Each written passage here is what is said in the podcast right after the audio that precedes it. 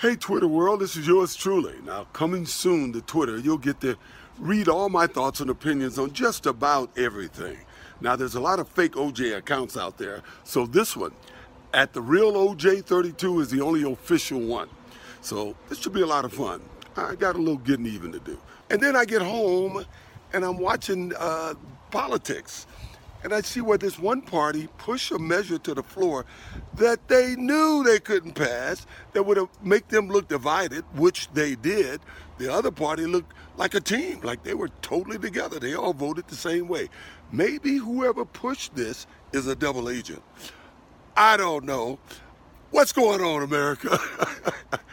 Take care. A down and out O.J. Simpson, depressed that all of his money making ideas have failed, has decided to go back to doing what he does best killing people. What the hell is that? What would you say you do here? It's Stone's Weekly Dose. Because I'm kind of an idiot. I'm a dumb guy. Brian, you don't have to keep trying so hard to impress me. I already really like you. Your midweek download destination. I told you about Brian. I told you. Come on, man. Brian was just making a joke. I'm so lucky to have met you, Brian. You're such an amazing guy. It's Stone's Weekly Dose.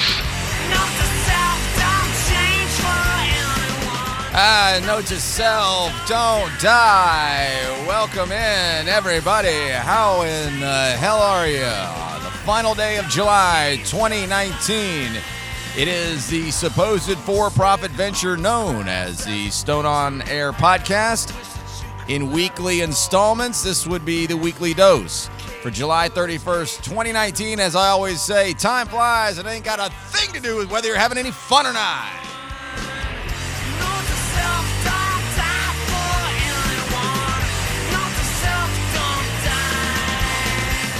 I uh, absolutely love the front end there. I've been sitting on that one for a couple of weeks. More on that in just a sec. Appreciate you finding the show at Stone on Air on all social media is how you can get a hold of me. It is just the uh, weekly installment of my commentary on the passing parade that is life. I could see how that could entertain some kind of. I could see how it would irritate people totally. And I could see how it could bore the hell out of you. So, for whatever reason that you're here, I absolutely, positively appreciate it beyond belief. Had to take last week off. The uh, the day job, as I mentioned, if you're here every week, you already know. But uh, the day job wrapped uh, or, or, consumed me for the entire week, and it was as bad as I as I might have just kind of, if I didn't say or just implied at or whatever. It was awful. it was crappy. But, but, but, but, but, this is a very, very good gig that I have, a very good job, very good uh, employees that I work with, very coworkers, I guess I should say, very good management, all the way around. I love it, love it, love it. It is my livelihood, so I'm not going to do anything to jeopardize that employment. And I'm going to spend portions of this first segment being so vague, it's going to drive most of you crazy and it has to do with what I just got done talking about. So I'll get back to that here in a minute. The front end there. So I stumbled on OJ Simpson's Twitter account not long ago, and um, he's just posting videos every couple of days. That guy's a real piece of work, you know? Isn't it, isn't it wild? I mean, in the world we live in now, OJ's not really any kind of controversial figure anymore. Um, nobody can remember 25 minutes ago, let alone 25 years ago. Um, but that guy, there is something. Uh, there's something about it. It's just it's just the old you know the old saying of man that guy is a piece of work. So um, I played that today more specifically because I've started a Twitter purge over the last uh, day and a half or so. I wiped out 400 follows that I have. And I've just gotten haphazard over the years. And Twitter is just not the social media that I hoped that it would end up being. I still love it. I still want to love it. I still spend most of my social media time there, but most people don't. And it has become its own version of an internet wasteland uh, that I've called Facebook for so many years. And part of that has to do with our asshole president and, and all the other, you know, asshole people all over the world and, and whoever you let pollute your feed. And I, and I let that happen. I let too many people into my feed. It cluttered it, it littered it, it made it uh, not fun. So I went on a first round of purges, got rid of about 400. I'm down to around a little under 900 follows now. And I think I'd feel better if I got that closer to 500. So I might have a round two.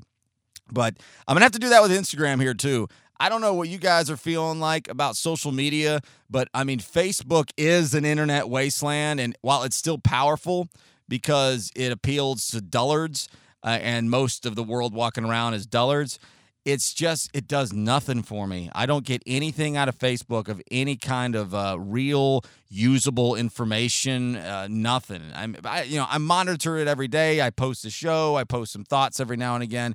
But the one I was starting to, to, start to like a little bit more. is Instagram with the stories. So they kind of took the Snapchat uh, feature uh, of the stories and added it to more than just like a you know a virtual scrapbook. But I'm finding that to be really littered and cluttered with a lot of ads, uh, a lot of a lot of uh, BS ads, a lot of uh, garbage that people are trying to sell from China and and uh, misleading ads. I'm finding that on Facebook as well as obviously I know that Facebook and Instagram are the uh, the same entity. But I'm gonna have to make my next purge into uh, Instagram. I'm finding myself less inclined to take a scroll through uh, through Instagram. So I don't know when's the next big thing, right? When's the next when's the next big social media app? The next thing that that grabs all of, of our attention because I'm ready for it. I'm I'm ready for it. I've been tired of Snapchat for a long time. It still serves its little purpose. It's stuff you don't want anybody to see. You know, anything incriminating. Uh, that's what makes it's always made Snapchat uh, a, a, an attractive social media to all uh, ages, but certainly the young people. Anyway, all right, so there's that. Let's see what are we doing today. Let's get to that right now. Three segment show. Final segment of the show. I am going to talk about um, uh, Trump a little bit. Well, not Trump a little bit. Trump a lot, but really an overall a reoccurring theme today is going to be that words matter. What you say, what you put out there on a platform for the world to read, words matter. And I get that at times we can just be like, you know, sticks and stones break bones, but words will never hurt me. Words can hurt you. Words can are important. Narrative and approach and uh, motivation, more importantly, is uh, is very, very, very can potentially dangerous or inspiring or amazing. Right? It's not all a negative thing. Words matter, and I think that's going to come up in every segment of this show. So that'll be more focused on Trump in the third segment of the show. The second segment of the show is going to be the uh, look back at Woodstock 99. It's been 20 years last week. Of course, I was off last week, so I didn't do it last week. So I'm going to do it today. It was late July 1999 that the disaster that was Woodstock 99 took place. I was there. If you're here regularly, you already know this, and you might be thinking, oh, geez, Brian, you can do another segment on this. I know I've done a few over the years. It is a fascinating time of my life, uh, just anecdotally, and it's a fascinating. Well, in 1999 was a fascinating time for a lot of people, and it is one of my favorite things in my life to say that I have done because of how. Um, I don't want to say important. Let's just say significant. Just how significant that disastrous situation was. I uh, I really am happy that that's something that I got to experience in my life. So I'm going to go in a different dire- direction than I've done in the past. I hope. I you know if you need to check out because you feel like you're hearing the same show over and over again, that's fine. But I've got some audio from some of the bands that were playing, some of the things that we're saying. An article from a guy uh, from Rolling Stone who covered it back in '99, who wrote this article last week. I am going to stretch out and spend some time on that. Hopefully, you'll find it interesting. I can't. I can't get enough of reminiscing and looking back at the uh, disastrous Woodstock 1999 festival. And with it being 20 years away, I'm going to spend some time on that and uh, a little soccer and um, the most vague, the most vague segment you've ever heard is going to start. Uh, let's go ahead and do that right now. Okay, so I understand that in the industry of broadcasting, any kind of what you would consider show business, and I'm not trying to make this a bigger thing that it is, you're right. I'm not trying to be like, hey, I'm in the show business, whatever. Um, but I understand that opinions at times can shape the way people feel about you, the way they think about you. And I'm totally okay with that. What I like to think that I, I am not a real smart person. I'm not. I'm. I'm a woefully undereducated person. Uh, I'm not the best looking person. I don't have. Uh, I, I don't have great health or wellness. Um, I'm an alcoholic. Uh, I'm an insomniac who uh, cures or treats his insomnia, not cures by any means, treats the insomnia with more alcohol consumption. I um, I do better at times with diet, but overall it's not very good. Uh, I'm wrong all the time. I am. Uh, I'm a very, very, very, very flawed human being. Absolutely, but I do think I I approach life in an interesting way, and I um I I don't hold back because I think that is what the allure is out there at times. I think people are interested in some of the things I do. I'm not talking about thousands, hundreds of thousands, and crazy amounts of people, but a pocket of people in a certain area of the country enjoy at times listening to what I think about things. And there are people all over the country that I my day is not complete until I've heard what they think about it because it helps with my perspective. And I kind of I like to think that that's the same kind of thing here. But rarely, rarely, rarely, rarely do I personally attack anybody who hasn't done something warranted warranted being attacked for. Like, okay, yeah, Tim Boyd. I attacked him because he attacked Kathy Lennon two weeks ago. And that kind of stuff is the things that I, I look out for and I think is interesting commentary here in the city of Chattanooga. But I very, very rarely, just because I don't like somebody, you know, pu- publicly attack them or call them out. I just don't usually do that. If I'm wrong, point me in the direction that you you think I'm being hypocritical about, and I'll go back and take a look at it.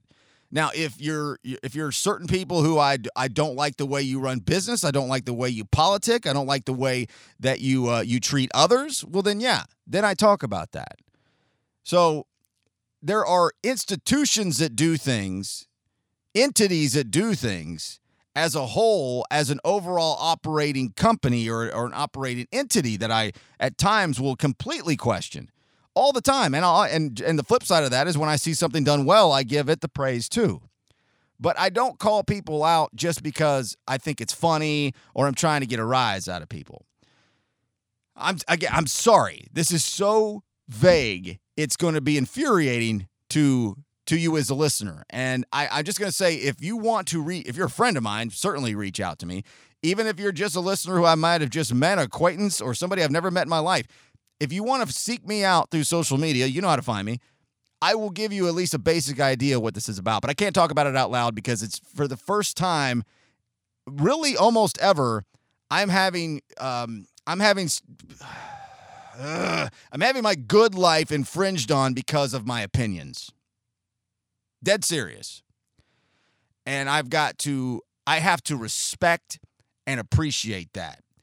And I know you want to know what it's about. And if you're here regularly, I'm just going to tell you right now if it's the first thing that came to your head, that's kind of an annual thing that I do, you're guessing correctly. So I'm in a really uh, important portion of my life. I guess all of our lives at any point should be very important uh, time frames. But I got a lot going on, and I can't screw around and mess up the my good life right now. So I'm going to just kind of chill from that. But I, I know this is so frustrating. I'm so sorry. But here's how I treat people. And then I'll move on and talk a little soccer, and then we'll get to Woodstock 99. I this is there's three levels. If you go out of your way to make things easy for me, if you try to simplify my life in any capacity, whether it's at work, whether it's in a, social setting, uh, no matter what it is, I will I will give you that exact same return. It's basically what you give to me is what you get from me. And I'm very consistent with this. And at times I could I'd imagine I might even try, I don't know if I do it, but I think I bet there's times where I try to even do it better. Because make simplifying life is something I'm a big fan of, right? So if you try to do that for me, I it doesn't go unnoticed. It doesn't go unappreciated. I don't take for granted the fact that somebody just went out of their way to help me out. That's a big thing in my life. Now, in the middle if you are, you know, just a little lazy approach, and I'll give you a little throwaway days every now and again, but if your overall kind of thing is lazy approach, not really motivated to try to get things done, hoping something gets done for you rather than you do something, uh, playing dumb, those kinds of things, well, you're going to get that exactly back from me. I, especially if I'm in a situation where I understand my surroundings well. I'll play as dumb as you want, brother. I can't. I don't have to leave. I'm just talking in a work setting. I got to be here till so and so time anyway. We can sit here all day long for all I care, bro. So I'll give you that as well. I can I can play right along with that. And then there's the bottom rung of people who purposely go out of their way to mess up your good life. Whether it be in a work setting or a social setting, any setting, these all apply everywhere you're at. No matter what the structure is, what the what the power structure is. And if you go out of your way to try to screw around with me, just because, especially if it's just because you don't like my opinion, or if you're you're just trying to make my life more difficult, I will I will meet you there and double down worse. I usually forgive. Sometimes I don't. Usually probably do, but I promise you I never forget. I never ever forget. So I will make this a really bad time for you if that's what you're trying to do to me, and we'll go to war. I'm fine with that. I don't care. So I'm a very easy person to get along with as long as you are too. If you are too, we're gonna we're gonna sing and dance in harmony, man and woman. We're gonna this is gonna be great. We're gonna work, we're gonna get some stuff done. But if your goal is to to to mess with me, I will never, ever forget about it. And um, that's just a rule of life that a guideline, maybe more like a guideline I have, and that's just kind of what I'm uh, where I'm at on this. And um, I wish I could tell you more, but I can't, and I can't even hint at anymore without without being a little too combative. Um, even though the people who care about this, they're not listening. They're not listening. That's, that's, the thing too. People you know come to me regularly. Hey, hey, somebody said this, or back to the you know what I heard thing. You know the I don't care what you what you heard. I care what you know. Most people don't know what they're talking about. Hey, uh, so what I heard you did like blah blah blah blah blah blah blah. blah. I didn't do any of those things. Who told you that? Or better yet, why are you regurgitating that crap to me? And that's another one of these situations. If, if, if anybody who was who's irritated about this situation would have sat down for a minute and actually listened, then they know. They might not still be happy, right? They might not like it. They might still think I'm a jerk because of my opinion. I don't care about that. I'm sorry. I'm not here to try to make new friends. I, will take new friends if I can get them, but I got plenty of friends. I'm not trying to like add to my friends list, right? To like my my my real life figurative friends list. I don't. I'm not trying to run them off either. But uh, anyway, all right. Enough. Enough of that. Um, get a hold of me. I'll tell you more about it. Or we can just let it drop and just move along. All right, let's see. So I, am confused with the soccer community here. Um, the soccer wars, one of the biggest stories in a power struggle in the city of Chattanooga in the century, this century for sure, with the Red Wolves coming, and we've gone over this a whole bunch. And then the um, then the reaction from Tim Kelly and his and and his crew and his camp and his uh, his posse, if you will. Uh, and their response was just brilliant. First of all, the way the the the CFC overall management uh, replied or reacted to the Red Wolves coming in, I believe, is a stroke of just pure genius. Pure genius. The the whole selling the team to the community, um, the additions to the stadium, uh, just the, the social media push the um, everything about it was really really good. I think the Red Wolves are as insignificant of a of a brand in this town as you're ever going to see. I, I, I don't think they'll be around five years from now. Might not be around three years from now. The stadium they're going to build out here in East Ridge, where I live, which I'm happy there's going to be investment in the area. But I think that stadium's going to be uh, just a, a just a, a, heavy grade aluminum foil stands, something that can be torn down and make it a green space in five seconds. It's going to be more res, uh, uh, commercial, maybe residential uh, mixed use development. This guy who owns a team, Bob, whatever his name is, is in real estate. That's what he does. He develops uh, real estate and then he, he sells it all off and makes his money and then splits, right? So Uh, that's what I think the future of that is. And if it doesn't, if I'm wrong and it works and it gets big crowds, then fine. I, I just don't really care. Um, but I do care about the CFC, and I haven't been to a game. I've been to one game this year. It's just because my life's gotten busier. But then what I don't understand, and I don't know now because I haven't kept up enough, is that the N- NPSL Pro League that Tim, I think Tim Kelly was the one who started the talks of this and then moved it around the league is folded. Like that's not going to be a thing now. Um, the uh, Founders Cup was supposed to start here very, very soon. Uh, NPSL Founders Cup scratched. Miami FC moves to NISA. This is from Soccer Daily. Excuse me, Soccer America Daily. Less than three weeks before its launch, the National Premier Soccer League dropped plans for the Founders Cup, which was initially slated to have 11 teams and will move forward with the NPSL Members Cup with six teams. And this is starting any t- any time now. The latest defection was reigning NPSL champion Miami FC, which has advanced to the semifinals in the 2019 playoffs. NISA announced that Miami will be joining the league for their 2019 launch. So another professional, quote unquote, I mean, if you're getting paid, it's professional league, meaning just lower level soccer in this country has so many leagues that are calling themselves pro leagues. Um, again, if you're paying your players, then you're a pro league. Uh, that's pretty much just a lot of jargon I don't quite understand. this is from another source I ripped off uh, online. Um, with NPSL Pro Dreams dashed, it is time for NISA and NPSL to partner on a system that puts clubs over leagues. Ultimately, the Founders Cup was undone by something seemingly mundane insurance. After struggling to find a way to make sanctioning as part of the NPSL work, the Founders Cup sought sanctioning independently. It goes on in a, in a lot of boring paragraphs to explain how that didn't work. You've got to be sanctioned by United States Soccer Federation, whatever that uh, those exact uh, that wording is. I'm not sure. And in the end, because the USL 3, D3, or whatever it is, USL that the Red Wolves are in, and they bought the rights to this area, because that happened, everybody at CFC felt like they absolutely positively had to move to some kind of pro league to legitimize what they're doing. And I don't blame them for thinking that, but I also don't think it's necessary.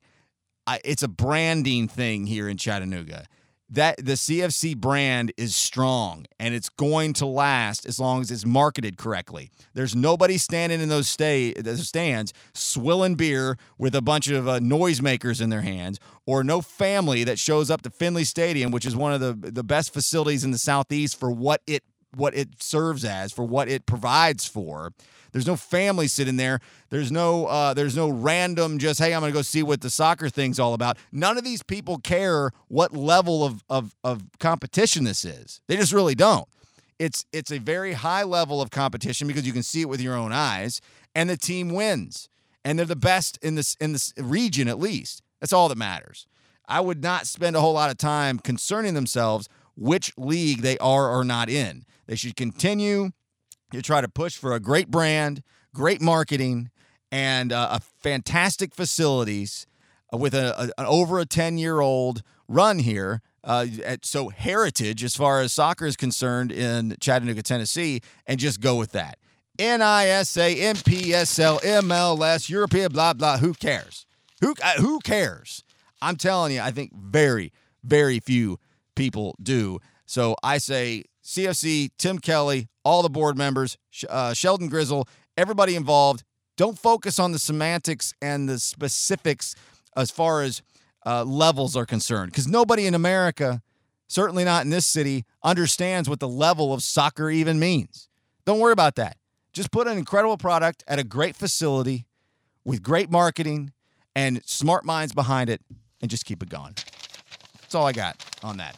All right, let's see. Um, reliving Woodstock 99 coming up next. More of Stone on Air coming up. I'll go ahead and make sure you get another copy of that memo. At StoneOnAir.com. This uh, next song that I'm going to play is um, about one of these pop festivals that they've been having around the world lately. Um, it's one that I didn't really get to go to. Um, I'd been playing the night before in Chicago with a, a band friends of mine, Crosby, Stills, Nash, Young, etc., etc. And uh, it was their first professional appearance, and we were all kind of excited about it. And the next night, we were supposed to all play in Woodstock, and I had to do a TV show the next day, so I kind of got left behind because they were having problems getting people in and getting them back out again and everything. So I stayed home in New York and I watched it on television all day and saw everybody there playing and singing, and it was really a nice festival, I guess, and from the looks of everything. And well, I wrote a little song for my friends to sing and, and uh, for myself to sing as well, and it's called Woodstock. At the Woodstock 99 concert in central New York, what was supposed to be three days of peace, love, and music ended in a night of looting and arson.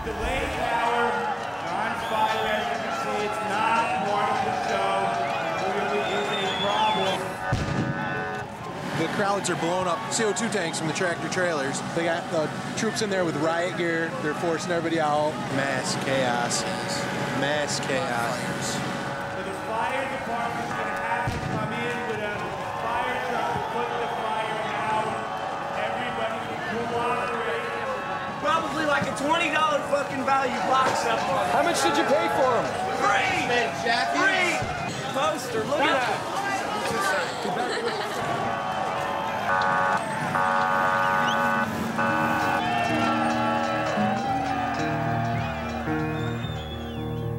By the time we got to Woodstock, we were half a million strong, and everywhere there was song in a cellar. Everywhere there was song and a celebration. I just realized the other day I saw the bombers as I put this together. shotgun in the sky, and they were turning into butterflies. I've never heard Joni Mitchell's version of Woodstock until this week, which is a damn shame. Shame on me. Shame on me.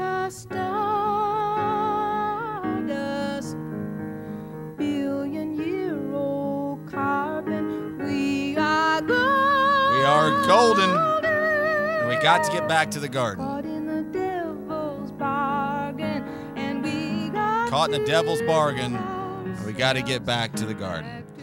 Yeah, never, never once have I heard that uh, version from her, and I have always been in love with the Crosby, Stills, Nash and Young version from 1969's Deja Vu, one of the greatest records ever put together. Welcome back to the show. Thank you so much. I know uh, I mentioned earlier I've done Woodstock shows before. I know when I got the Spin magazine that had my letter to the editor for a Christmas present from a friend of mine who was with me at the festival 20 years ago, I did a show on Woodstock. I know when Woodstock 50 announced their lineup. I did a show on Woodstock 99. I've done them on the radio years ago. I've uh, told a story about how when I realized I wanted to be on the radio for the rest of my life or that's what I that was my calling, that was my meaning to to my existence was when I talked to Jeff Styles on Talk Radio 102.3 in August of 1999 um, about the festival that I had just come back from. That was that moment the light bulb in my head after I talked on the radio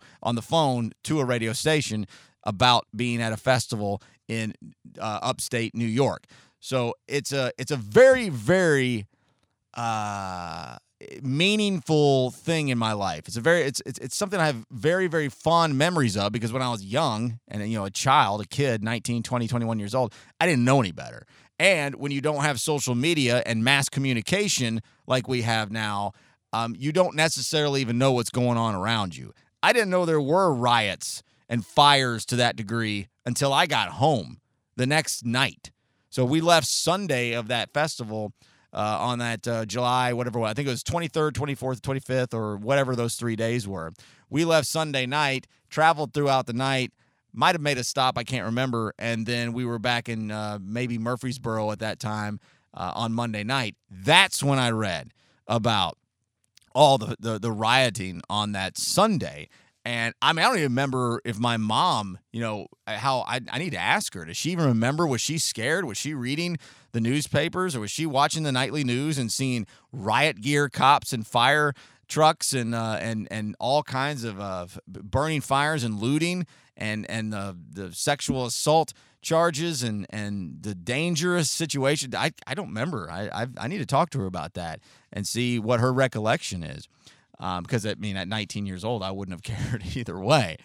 But um, it was an incredible weekend to say you were involved in, and it was a, one of the biggest disasters ever put together in the in the last 25 years of the 20th century. Anyway, I mean, I guess Altamont back in the day in California, where the Hell's Angels were stabbing people, or the Rolling Stones were playing. I guess that was different or worse, I should say. But what I, I cannot for the life of me understand how more people or how nobody died at Woodstock 99. Nobody died.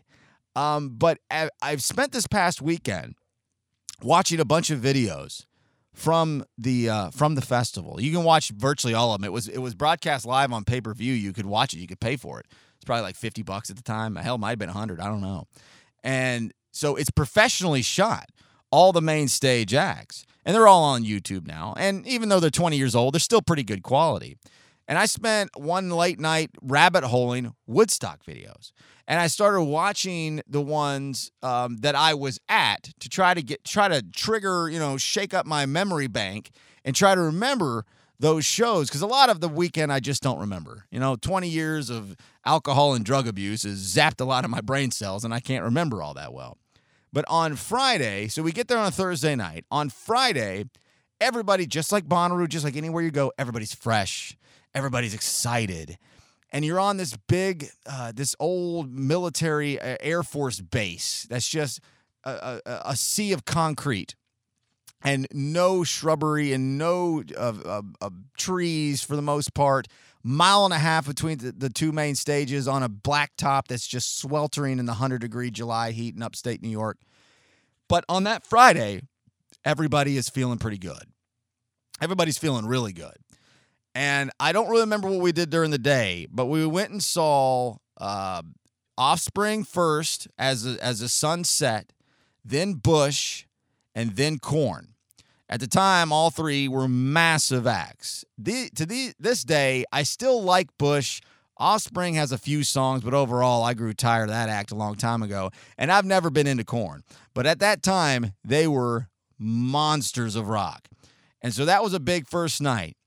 And it wasn't that angry yet. Most people weren't angry, and nobody walked around that Friday. We, I, I the little I can remember was euphoria of how. Look at this. I'm 19. I'm five states away from home, seven, eight states away from home. I mean, I, this is amazing. This is what life is all about.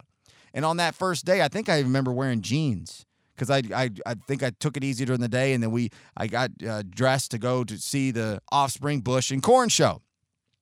And so I originally started this where I was going to play some audio that I found from those shows as I was watching on YouTube. But then by the time Saturday rolled around, everything was different. Everything had changed all the vibe was off. Very few people that you saw just in, in quickly uh, close proximity to you were looking like they were having a good time. The sun was blistering Saturday afternoon. I don't even know what I don't even know what I saw on Saturday. That was a bad, bad day. Um, the the concession prices were astronomically out of this world high. Four dollar waters. You can get a water at most high end, high dollar festivals or concerts, arenas, or any kind of venues for around about three bucks these days. Sometimes it might be four. If you got a super chill, cool place, it might be two. And then oftentimes smaller venues are it's always free. Four dollars in 1999. I am just I'm making this up, but the inflation in my head makes me feel like that's more like 10. 10 dollars is what that felt like then. Four bucks in 1999 for a freaking water when it's 100 degrees out and all the facilities, water available, bathrooms, rest areas, shade were almost not available. I mean, this is th- this festival was bordering on criminal. It was so bad. And I'm going to make a case for in a, a couple minutes that it absolutely was criminal. I remember thinking, I don't have too many $4 left. We're 19 years old. We barely work. You think we've got money to be spending four bucks on a water every time we're thirsty, which is, oh, I don't know, every five minutes? with no shade in 100 degree sweltering heat in July? Man. And that's the reason that too just popped in my head. That's the reason they moved Woodstock 99 to uh, to, to July because it's the uh, it, it's on record as the driest month of the year. The first two were in August, the middle of August, which is a much wetter time of year up in New York. So they moved it to July, which is also not only the driest, also the hottest. So I'm going to read this uh, article from uh, this uh, op ed from um, a guy who covered Woodstock 20 years ago that was from Rolling Stone just a couple of days ago. Brian Hiatt is his name. I'll do that, but first I'm going to play the audio because I love playing around with audio. So here we go. I've got three here from Dexter Holland, lead singer of The Offspring, the show we were at. Bush uh, and Gavin Rossdale, I've got one from that. I got one clip from Korn, and then I'll close it out with Limp Bizkit and that ass hat that is Fred Durst and the disaster that that was Friday afternoon into the evening that set up uh, just arson and uh, uh, assaults and and and vandalism and danger. It all started on that Saturday afternoon, and I'll get to that here in a minute. So first, we'll start with Dexter. This is uh, Dexter from uh, the Offspring, I should say. This is this is one of the cooler moments at the time. You look at it now; it's kind of gross. But there was no like cleanup crew. Everybody just threw their garbage all over the place. Not not only was the place gross in so many other ways, there was garbage everywhere.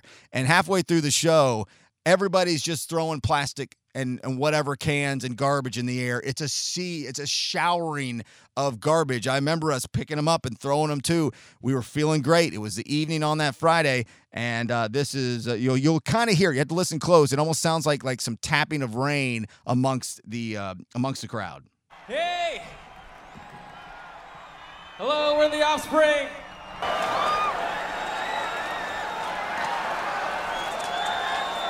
See right there, you can kind of hear it. Yeah. God damn it, I'm having fun.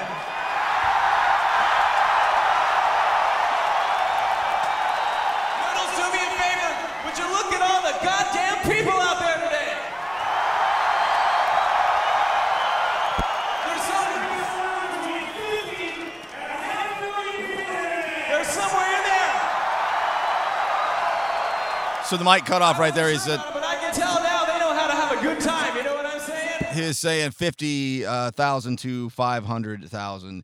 Uh, is what he heard was there. So this is where he starts to jokingly talk about the unruliness. I mean, when you're watching this, I I I just uh, would suggest that you go watch some of these videos and just see. I mean, Bonnaroo is this tiny little thing as far as the uh, the the the size of the property as to this Air Force base and how many people out there. It's staggering. I mean, there was quite. I I'm pretty sure estimates are one thing, but I I think there was a couple hundred thousand plus easily. And this was on the first night when everybody was feeling great. Dexter Holland from Offspring continues kind of joking about how everybody's uh, unruly.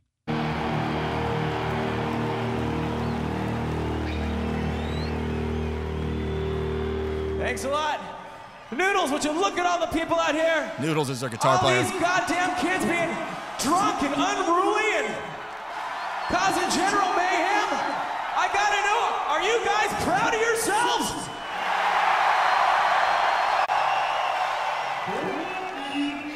And then it goes into that god awful "Pretty Fly for a White Guy" song. This and this was also about the time I was done with Offspring. Uh, that that late '90s Offspring was pretty crappy, but.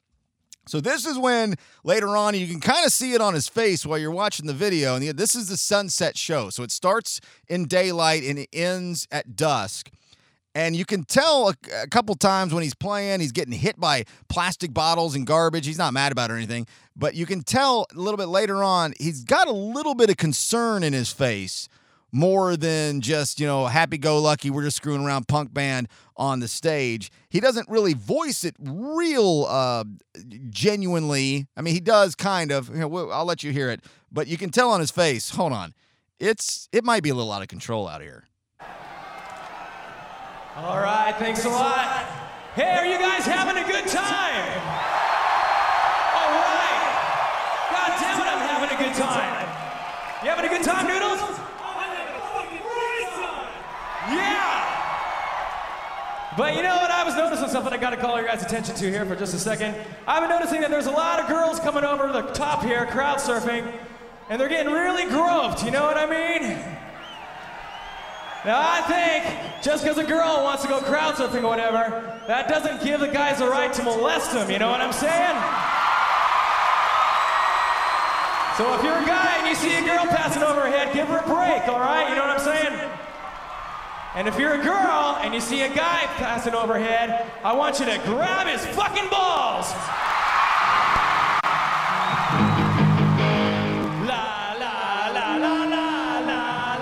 And then into self esteem. So, you know, at least he acknowledged it, and that was just the start of how that was really becoming prevalent. Not to me when I was there. I couldn't tell from an on the ground view. I'll talk more about that here in a minute. Just another example. There's nothing much to this. It's just, a, it was such a fun show. Right after The Offspring was Bush. We stuck around. Uh, this was a, a trifecta of shows we saw that weekend. And just night one was different. Night one was exciting. Everybody was full of anticipation. Everybody that, from my experiences, was really enjoying themselves. Is everybody happy? I said, is everybody happy? I said, is everybody happy now?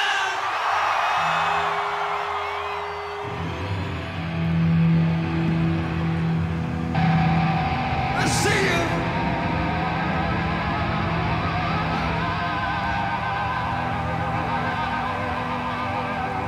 And for all the flaws that is Bush, meaning just kind of a simplistic rock band,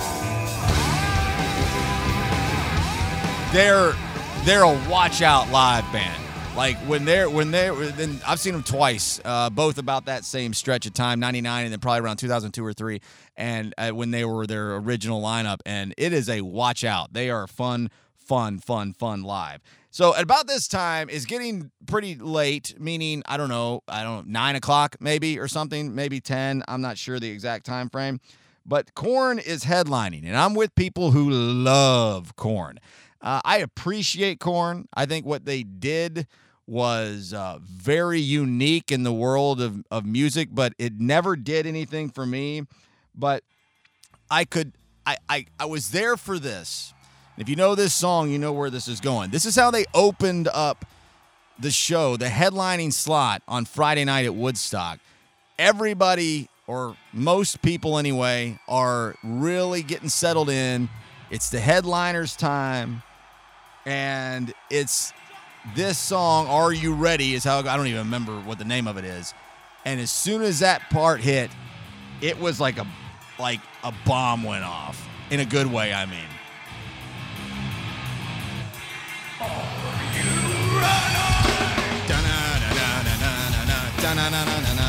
And that place went ballistic. A sea of mostly young people but several different ages, up and down, up and down, kind of that European thing, the raucous up and down thing, except it was in waves. Waves. And you could just see throughout from as far as the eye could see, like you're looking at the ocean and you you just see where it just kind of stops. You know it doesn't stop, but it looks like what if I were man? And you, you you know that it doesn't stop and it looks like it stops. That was the same thing with that Korn show and the way that crowd was just like waves of an ocean. And you look back and it's just like, does it ever end? Like, holy hell, how did we get here? Because as you're getting to to this festival site in a state you've never been in before, especially as a young person, everywhere you go, it looks different the next time you come. When you sit down and you put your things down, hey, I'm gonna walk over here, I'll be right back. You come back and 25 more tents have come up. You walk over here and there wasn't that many people when you got here during the daytime to see a show, and you stay until the night and you leave, and you're like, where the hell do I go? How do I get to where I'm going? And now, if that was the worst of our problems, we're gonna be doing pretty good. Um, unfortunately, that wasn't the worst of our problems. So I left at that point. I was done. I didn't really like Korn that much. I had some smuggled in whiskey in the um in at the campsite and I went back and spent the night there. I don't remember it well, but I know that's what I did. Next day, the the heat was so bad. I, I don't rem- really remember what I did. I think I just tried to eat and stay hydrated and whatever. I don't know. Um, But I do know that night um, I took some acid. I think I've told this story before. Took some acid and lost my mind. Went to Ray, went to Mickey Hart and Planet Drum first, and then walked a mile and a half to go see Rage Against the Machine. And I started having a bad trip. And I was with, uh, with Letitia Wolf at my time, uh, my girlfriend at the time. She's never taken drugs back then. I don't know these days. It's not uh, doesn't matter. But she didn't know what was going on with me and why I was messed up. And I was just I was looking around me in the area that Saturday night. Remember I told you before things felt really good the night before. Things were really feeling good. They weren't feeling good anymore. And um, and the acid didn't help. And um, I I just said uh, I gotta go. I can't stay here. I started to have like almost a panic attack. And so she was mad, and I feel bad about that. But we left, and then we went back to the campsite, and I could hear uh, the end of Rage and Metallica drinking my Canadian Mist or whatever I bought, um, just sitting there, and and actually had a pretty nice night.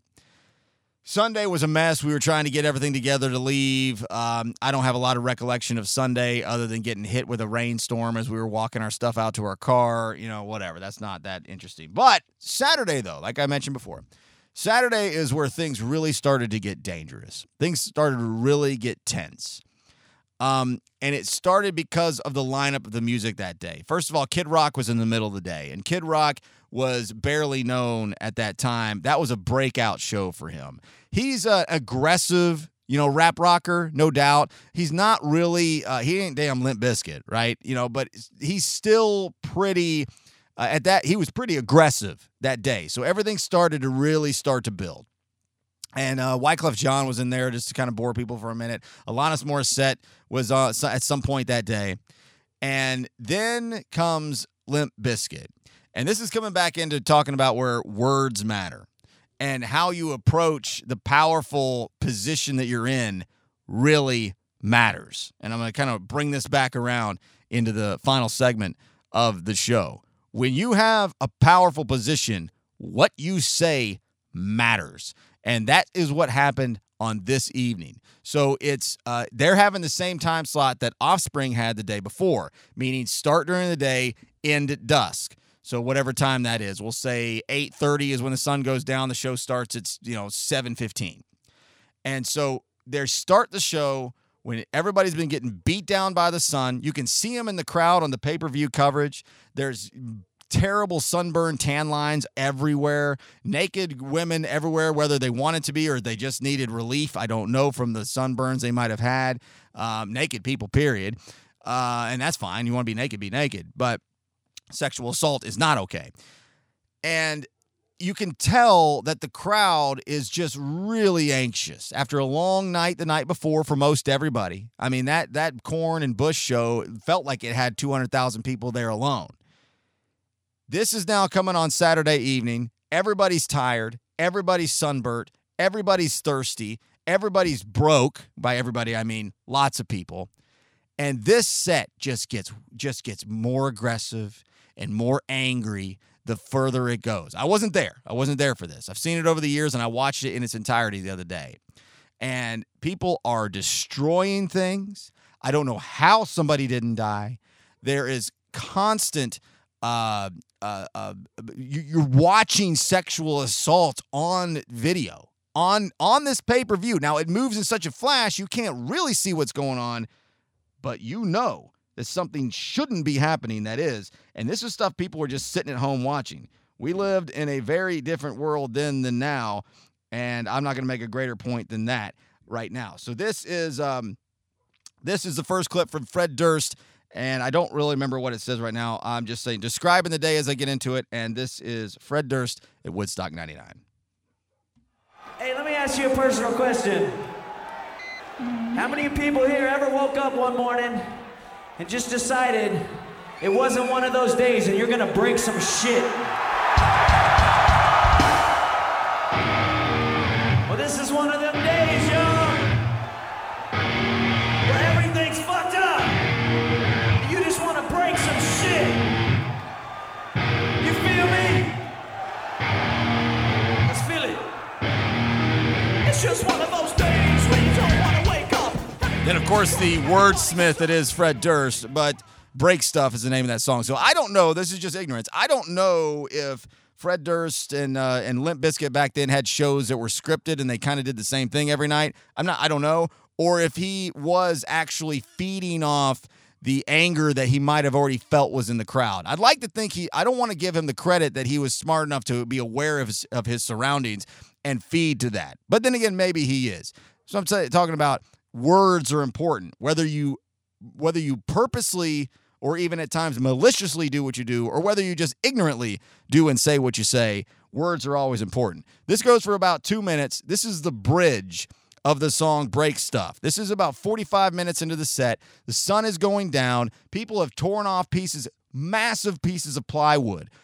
I'd say at least a half dozen, maybe even a full dozen, that people are crowd surfing on top of these ply these pieces of plywood, ragged pieces of broken wood that people are just passing around the crowd.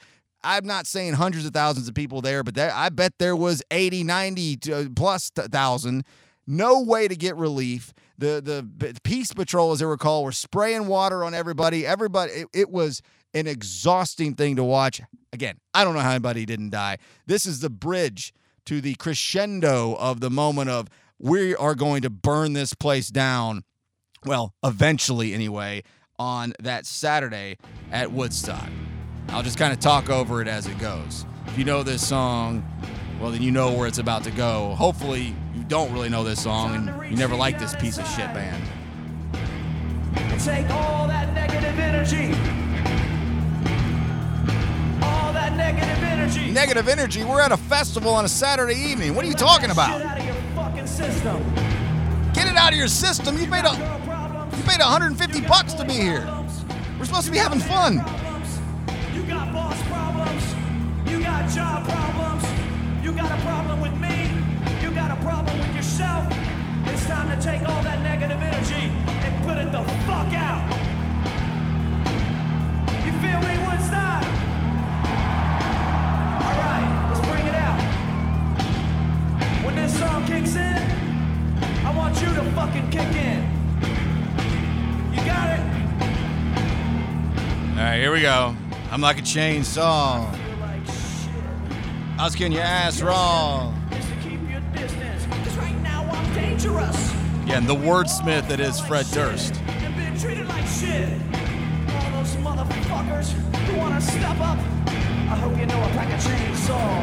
Ah.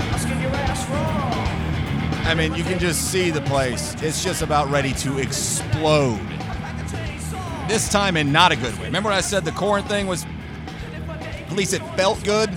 This doesn't feel good. This feels scary. I mean, it's we're almost inciting a riot. More on that in a minute.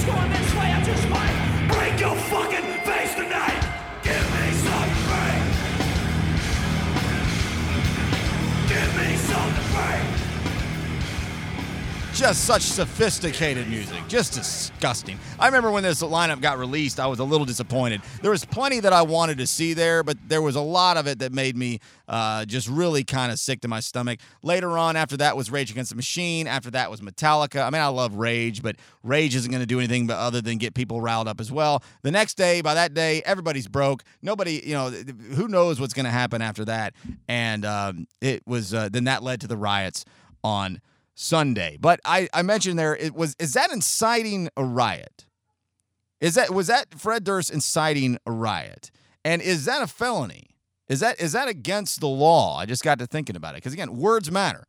What you say matter. Telling a group of people who are already irritated based on the bad conditions they have that they need to destroy the place.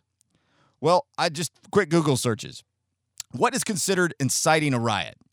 Under United States federal law, a person is guilty of inciting to riot when one urges 10 or more persons to engage in tumultuous and violent conduct of a kind likely to create public harm.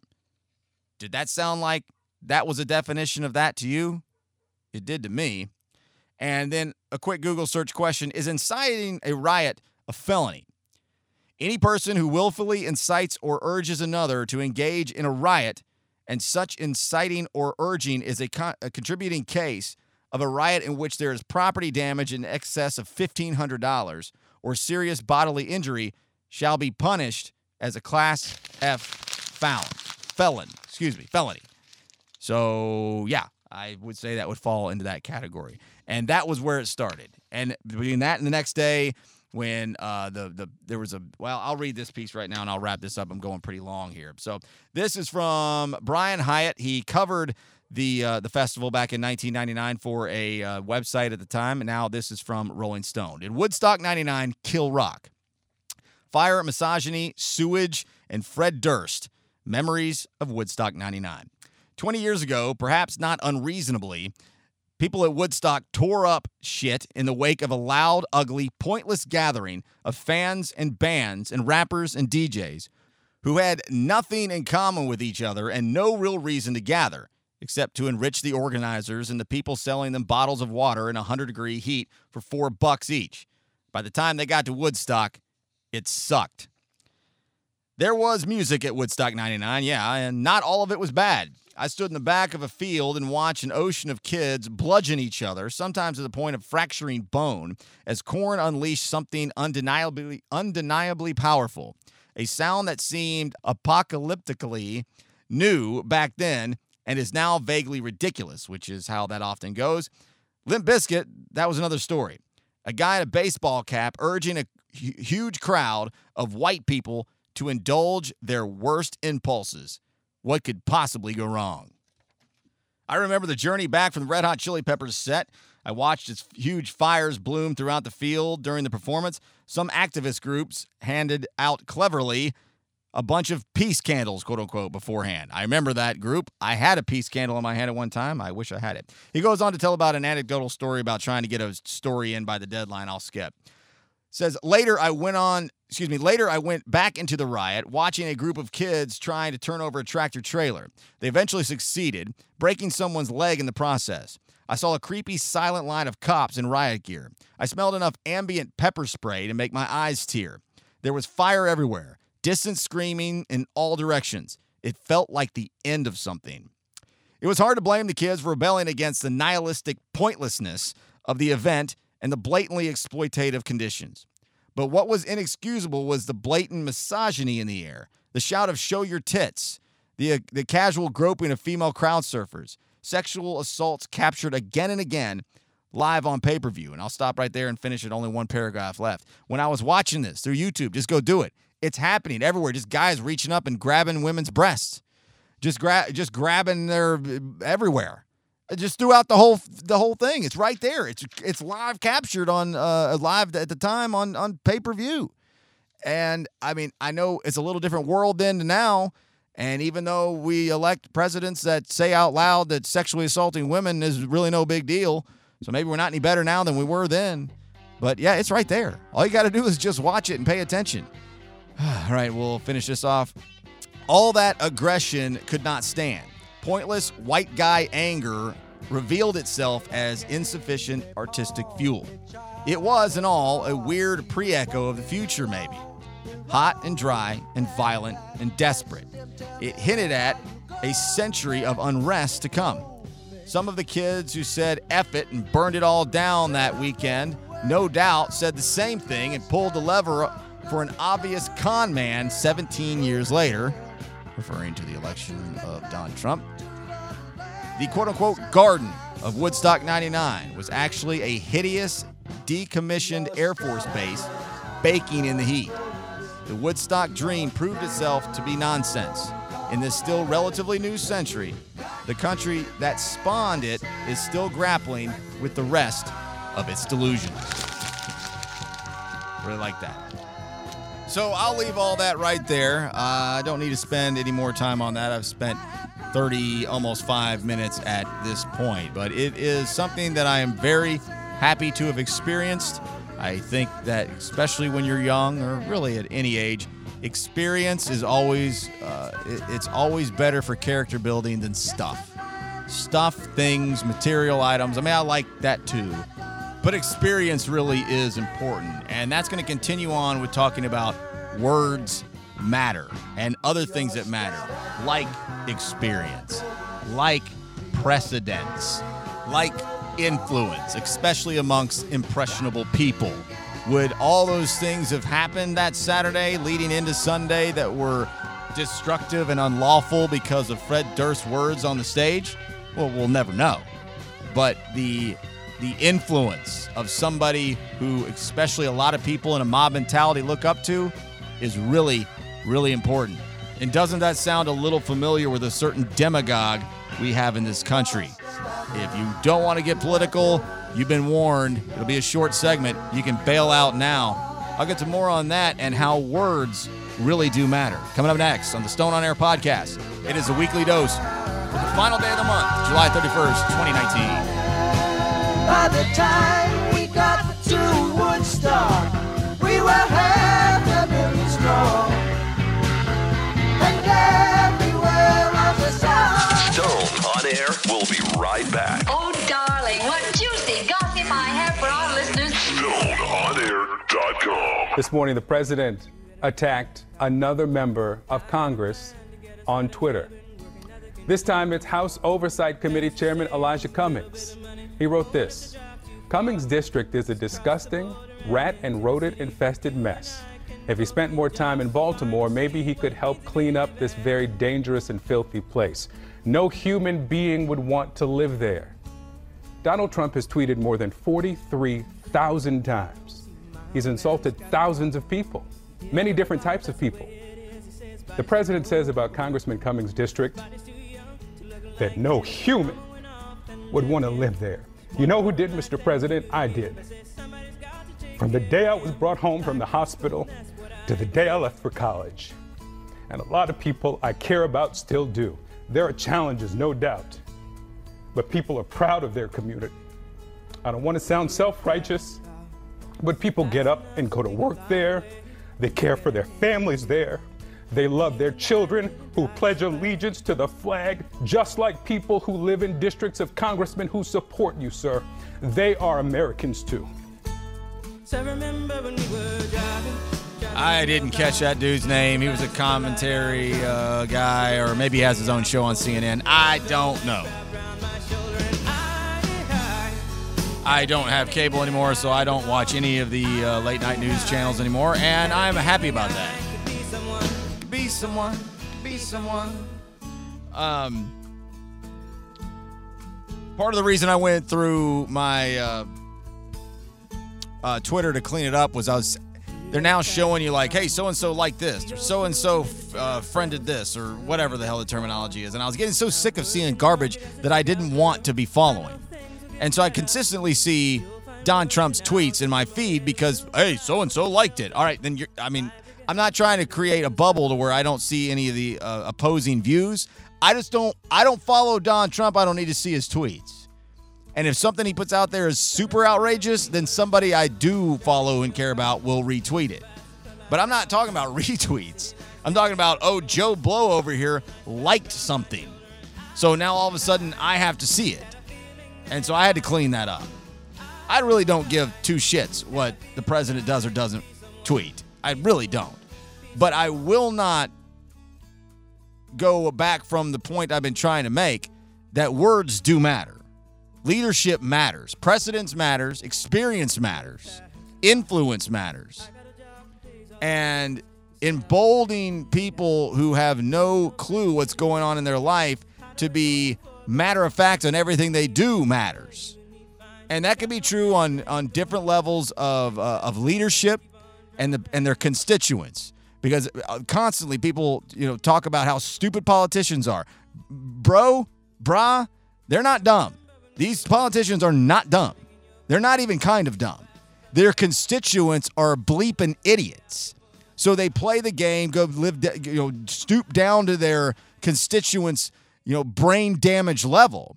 And then that's how they operate. I, I, I think that Don Trump has a little bit of a mental condition as, as older age now and is really acting very, very oddly and strangely. But I don't think he's a dumb guy. But I think his hardcore supporters are absolute bleeping idiots. And I don't think anybody who listens to me is a hardcore supporter. And if you are, I'm sorry. If you don't want to listen anymore, then don't. It's all good. I'm not mad at you. This isn't about Republicans and Democrats. I don't care. I told you I did I did the whole show about F the senator, F the president, F the congressman. I don't care about any of them. They're not public servants. We we built this this shit up for the last like 100 years or however long, maybe the entire length of the of the history of the country about how these people are important. How they're supposed to be uh, they're supposed to be so you got to respect it. No, you don't. This is a power struggle. This isn't about the the, the better good. This isn't about uh, accomplishments, and not not accomplishments that help people outside of. I mean, I know some people are good natured and, and and and genuinely do try to help, but not really, not on a whole, not overall, not at all. And what you say matters. And having an entire generation grow up, because you, I mean, a generation grows up fast. In four to eight years, you know, you're 10 years old when somebody's elected, you're 18 when they go out of office. That is growing up with a mouthpiece. That is growing up with setting precedents. That's that is eight years of influence. All that stuff matters. And so when you got a, a, a moron like Trump doing his thing, that is important. His words matter. Now, if you're a 30 something, 40 something white guy like I am, and you feel good about the money you make and your stocks look good and your retirement's in a pretty good spot and and your thoughts are oh you know hey whatever it's just just ignore it it doesn't matter i'm good okay well you're not wrong you are good but what about everybody else what about all these other people what about all the other socioeconomical statuses and situations in the country? I don't even know what the hell the president is talking about. Baltimore and uh, Rep, whatever his name, it slips my head right now. I don't even know what that is. I'm not even paying attention to it. But it it's just another example that words absolutely matter. And experience and influence and precedence are so important, especially when you're in front of impressionable people. And children are especially that way, but certainly just numbnuts walking around. Oh, hey, well, it's okay for him to do this. I guess it's okay for me. It's creating cultural change that I don't like what I see. And yeah, okay, the economy's good. Fine. Is this all about money? That's all anything is, right? It's all about money. I mean, money's a very important part of my life because it has to be. But uh, words absolutely matter. And I just grabbed this real quick and I'll wrap up the show. Um, I don't know why the meaning the country's going to hell when um, we're supposedly in a Christian nation, which we're really not. A majority of the country is not Christian whatsoever, and certainly our president isn't. So I don't know what going to hell means, but Trump sure likes to tell everybody that that's what's been happening, at least uh, as he was trying to become president anyway. Look, the country is going to hell in a handbasket. We have a country that's going to hell. In the meantime, our country is going to hell. Our country is going to hell. Our country is going to hell. Our country is going to hell. Our country is going to hell. Our country is going to hell. Our military is going to hell. Our infrastructure is going to hell. Our country's going to hell. And then you wonder why we're going to hell. That's why we're going to hell. So, what are the many reasons our country's going to hell? Ding, ding, ding, ding. You know, our country is going to hell. Our country's going to hell. Words matter. Influence matter. Leadership matters. Foolish country. We're a dumb country. How stupid are the people of the country? The weak and very stupid country very, very stupid laws that we have. I love the Chinese people, but they laugh themselves. They can't believe how stupid the American leadership is. Mexico laughs at us. They can't believe how stupid we are. We're laughed at all over the world. We're the laughing stock of the world. We're not a respected country anymore. We don't win. Our country doesn't win. We're not great now. Except for his motivation is nowhere near where I would be uh, in any kind of agreement. He's not entirely wrong. Most average numbnut asshole walking around is stupid as hell in this country. And I'll get out of here after this. Words matter, influence matter, leadership matters. The role you're in and the power that you have matters. Our infrastructure is terrible. Our roads, our bridges, our tunnels, our schools, our hospitals. Uh, they're, uh, we're like a third, we're becoming like a third world country. We're becoming a third world country. Our country is becoming a third world country. We've become like a third world country. We are like, in many cases, a third world country. This is like a third world country, folks.